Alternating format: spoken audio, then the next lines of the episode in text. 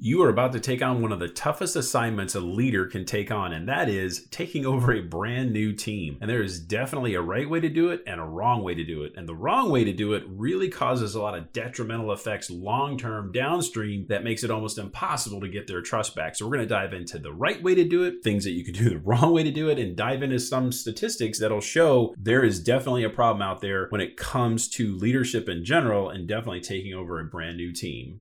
It's time for the Leadership Lifestyle Podcast.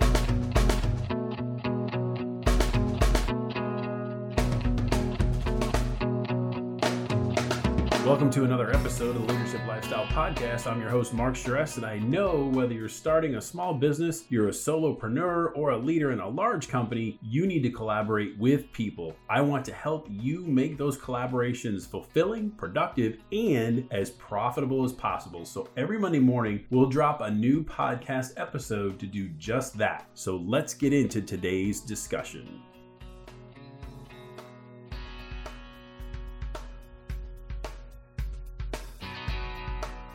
Welcome to another podcast of Leadership Lifestyle. I hope you have a great week planned ahead for you. So today we're going to talk about how to lead a new team and not piss off everybody in the process. One of the toughest assignments you possibly could have as a new leader, or maybe you're newly promoted into leadership and you haven't had the opportunity to really learn how to lead people, which I know sounds crazy, but we're going to get into some other statistics that'll show this is actually quite normal, which is kind of shocking, but true is true. And we're going to dig into that and ways you can really shoot yourself in the foot and do things the wrong way. But of course, this being a developmental podcast of things, we're going to get into some things that really help. And they're a lot simpler than you might think. And you don't really have to invest a lot of effort and time in or definitely not money. You just have to have a different way of looking at things. Because when you're taking over a new team, one of the biggest things is how, the response of the team, how they accept you as the leader, even though they kind of have to. You've been promoted and put in charge of them, but they really only want to know two different things. They want to know what you know. Like, what are your skills? What is your knowledge? What do you bring to the table that people well above them said, this is the person that's going to lead? And you almost have to prove why. They want to know what you know. The next thing they want to know is, how do you lead? In other words, how do you treat people? How do you interact with them? Those are some of the biggest things that they need to know, that they're going to have anxiety for. And the problem becomes, anytime, whether it's that or any kind of initiative, even if you've been on a team for a while, here's the thing, lack of clarity, lack of really knowing what is coming. If there is a void of information, it is always filled with pessimism and negativity and unproductive behavior, all of those things. And the sooner you can bridge that gap, the better. So in other words, when you think of like situational leadership, and for those of you who haven't gone down the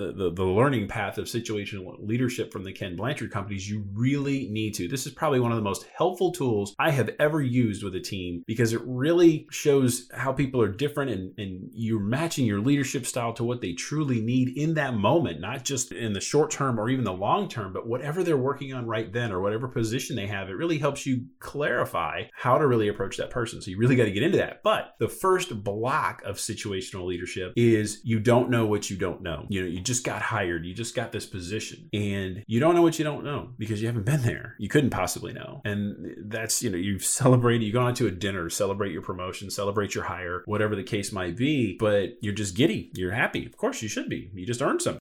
It's not long before you go into the second phase of you now start to realize, or you do know what you don't know, as people approach you with questions, as you start tackling issues and things like that. And it just, we've talked in other podcasts about onboarding people onto your team correctly. Well, now we're kind of doing everything in reverse when it comes to the leader. How do you onboard yourself onto this team? Because it's up to you to do that. When you think you're leading a team and you bring people on, it's just something you do. It's part of your activities of hiring someone, but you're kind of on your own as a leader to do that. And oftentimes leaders are in such a rush to prove what kind of change they can implement, the impact of the team, all of those things. And you're focused too much on what you're doing rather than what the team needs. And as I said before, leadership's not about you, but later It will be about you when you spend all your time and energy really building up the team, really trying to get to know them and make them self-sufficient, get to a point where they just don't need you anymore. So before we dive into what roadblocks you're going to have and things you need to worry about, I want to go over a couple articles with you, and these will be posted in the show notes, really helpful articles on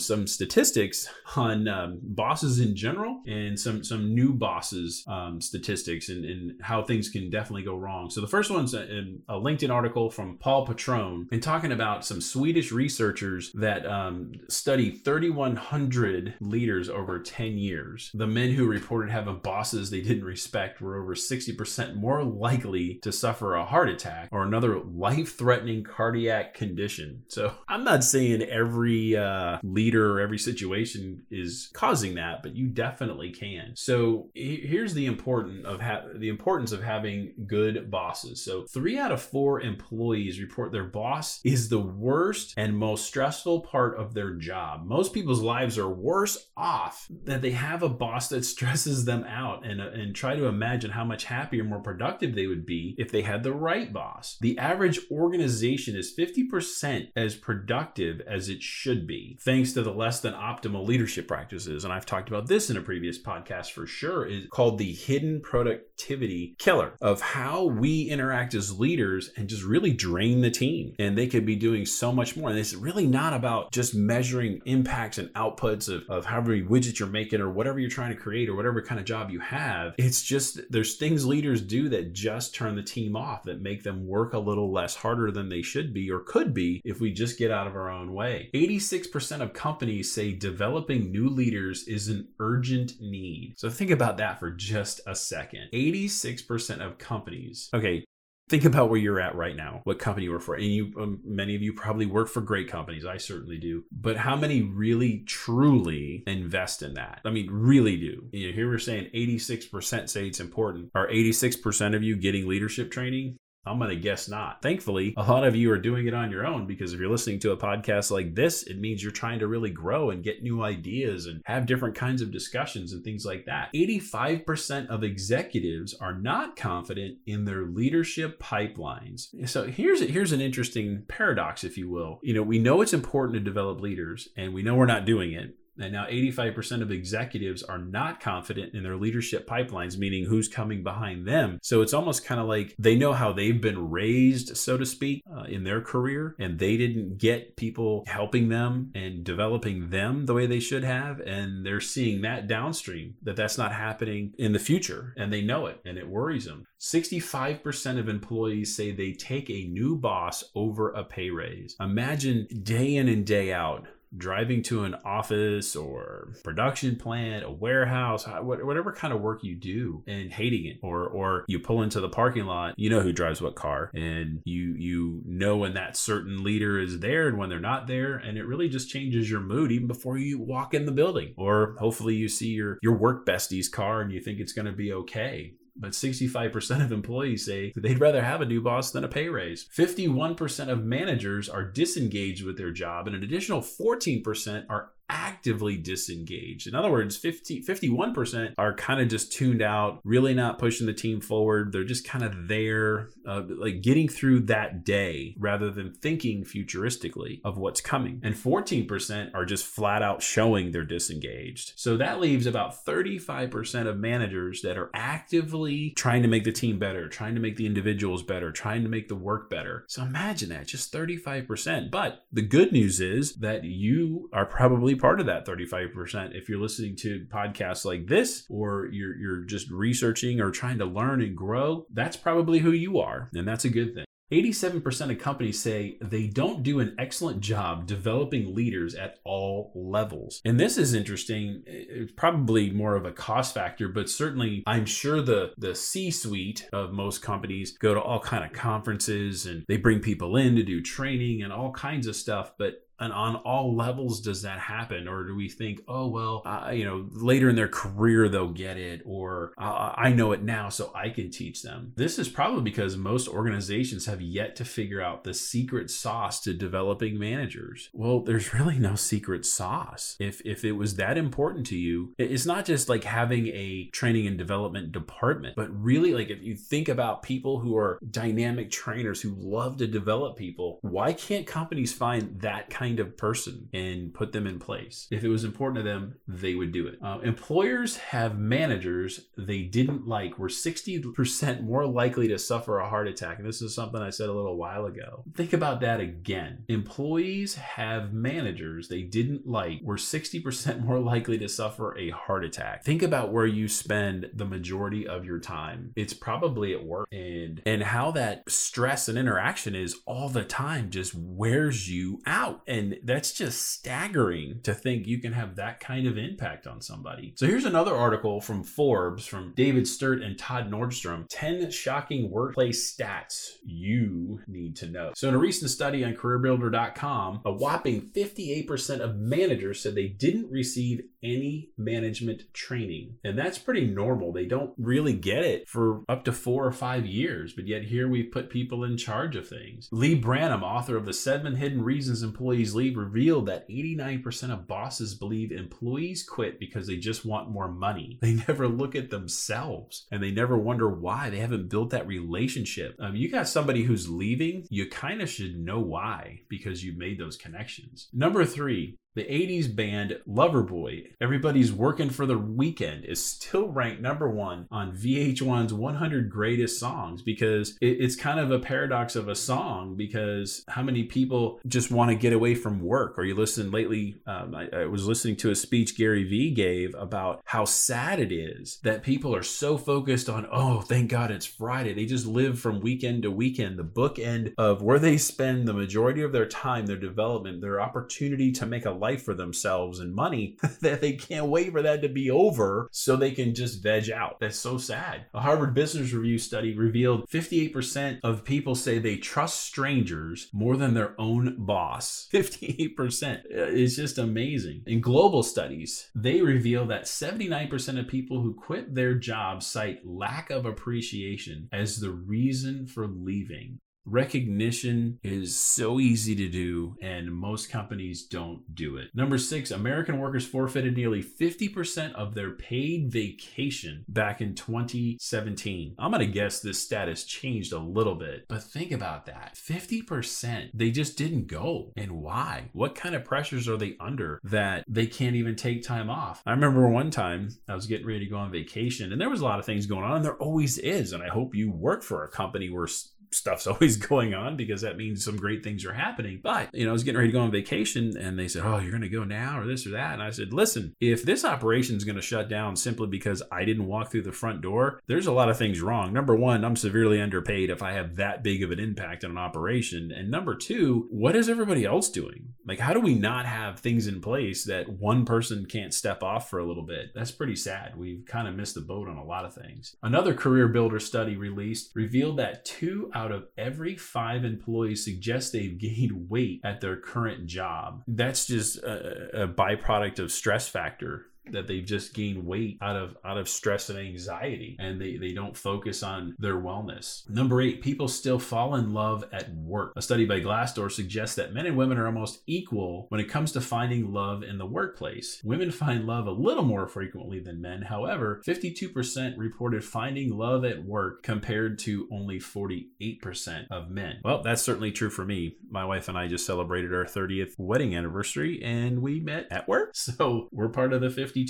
Number 9, the Conference Board reports that 53% of Americans are currently unhappy at work. And if you consider that half of the workforce is unhappy, that's just ridiculously sad. But when you think about the other statistics about half of them aren't taking vacations, I wonder if it's the same half. But now you wonder why, when you go into places and the service levels are horrible, or people just don't seem to care, or they're tuned out. Well, now you know. And number 10, recognition is the number one thing employees say their manager could give them to inspire them to produce great work. That is definitely one that's missing. So you can clearly see with all these statistics that there is a huge mountain to climb just with any team, let alone something you're taking over new. So here's some things I like to talk about. So I call this the four protesters when you take over a team, because inevitably, so a lot of people come running to you just quietly off to the side, and they want to tell you everything about the team and who does work and who doesn't do work and all of those things. And it's really easy to kind of fall for that and want to build allies and relationships and all that the wrong way. But inevitably, when you take over a team, and I'm talking about just the group of people that don't really want to work. The reason I call them protesters is not because they're out in front of your building and waving signs and marching and yelling and screaming. I'm not talking about that, but they just quietly don't work. Like we talked about in those statistics, how unproductive teams really are when the manager's not engaged. So the very first protester is the king or queen of bluntness. And so this protester, they're the ones that are the outspoken ones. They're going to tell you, this is dumb. This is stupid. This doesn't work. Why are we doing this? All of those things. What they're really saying is they're not going to do it. And they think they've got all the solutions and all the answers and things like that. And these are also typically people who kind of don't want to be in charge. Or this could be the person that, well, maybe they thought they were going to get the position you got. I'll never forget one time I took a job with a company. I was already working with a company, but they had an opportunity in another city. It was a one time I moved my entire family from Florida to Tennessee for a job. And I was told 70 people applied for this position, and I wound up getting it. And it turns out that 3 people that reported directly to me applied for that job, and they didn't get it after their interview. And of course, it was they wanted to know, well, what was so special about me and things like that. And so you have people telling you, just being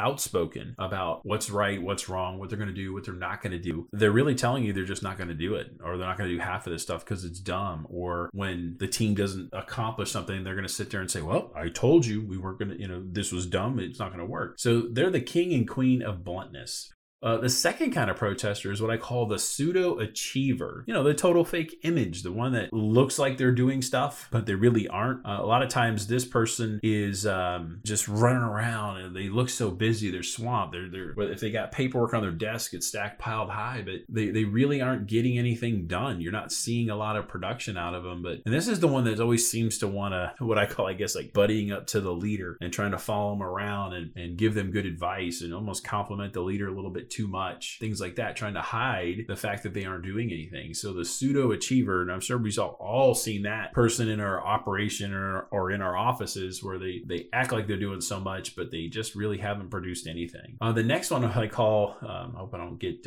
Disney upset, but the Eeyore protester. Think about Eeyore on the Winnie the Pooh series, where just totally depressed, totally unsure of himself, woe is me, that kind of stuff. And that is a sign in a sense of a protester in that they have so much uncertainty about their own abilities. They kind of make that a calling card, a forefront of, well, I'm probably going to fail, but I'll give it a try, but I'm probably not going to be able to do it. And what they're really not going for, they're really not producing great work because they're already setting themselves up. Their mindset is completely screwed up because they're already telling you they can't do it. So in a sense, they're almost trying to give themselves permission to fail up front. And you got to, seek that out and start asking some questions and digging deep into that one. And the last one is I call the stealth protester. And this is somebody who's super quiet, kind of hiding in a sense, and they just don't interact with people, don't talk about much. They hope nobody notices them. They're the one that maybe you got a meeting in a conference room and nobody calls on, people interrupt them constantly. But the thing is, a lot of times this stealth protester is one that could have all the answers or a lot of the answers. And they just feel like nobody gives them any credit. Nobody gives them any ability to speak or really learn from them and see what they're all about. And they can bring a lot to the table, but they're often so ignored that it never happens. And you got to really look at your team. And when you're not hearing from someone, there's one or two things going on there. Either they don't want to be there outright and they wish they worked somewhere else, or we're not getting what we should be getting out of them because nobody's simply asking them and they've just shut down. And those are some things that you got to get into as the new leader and really try to understand them. So those are the 4 protesters that I have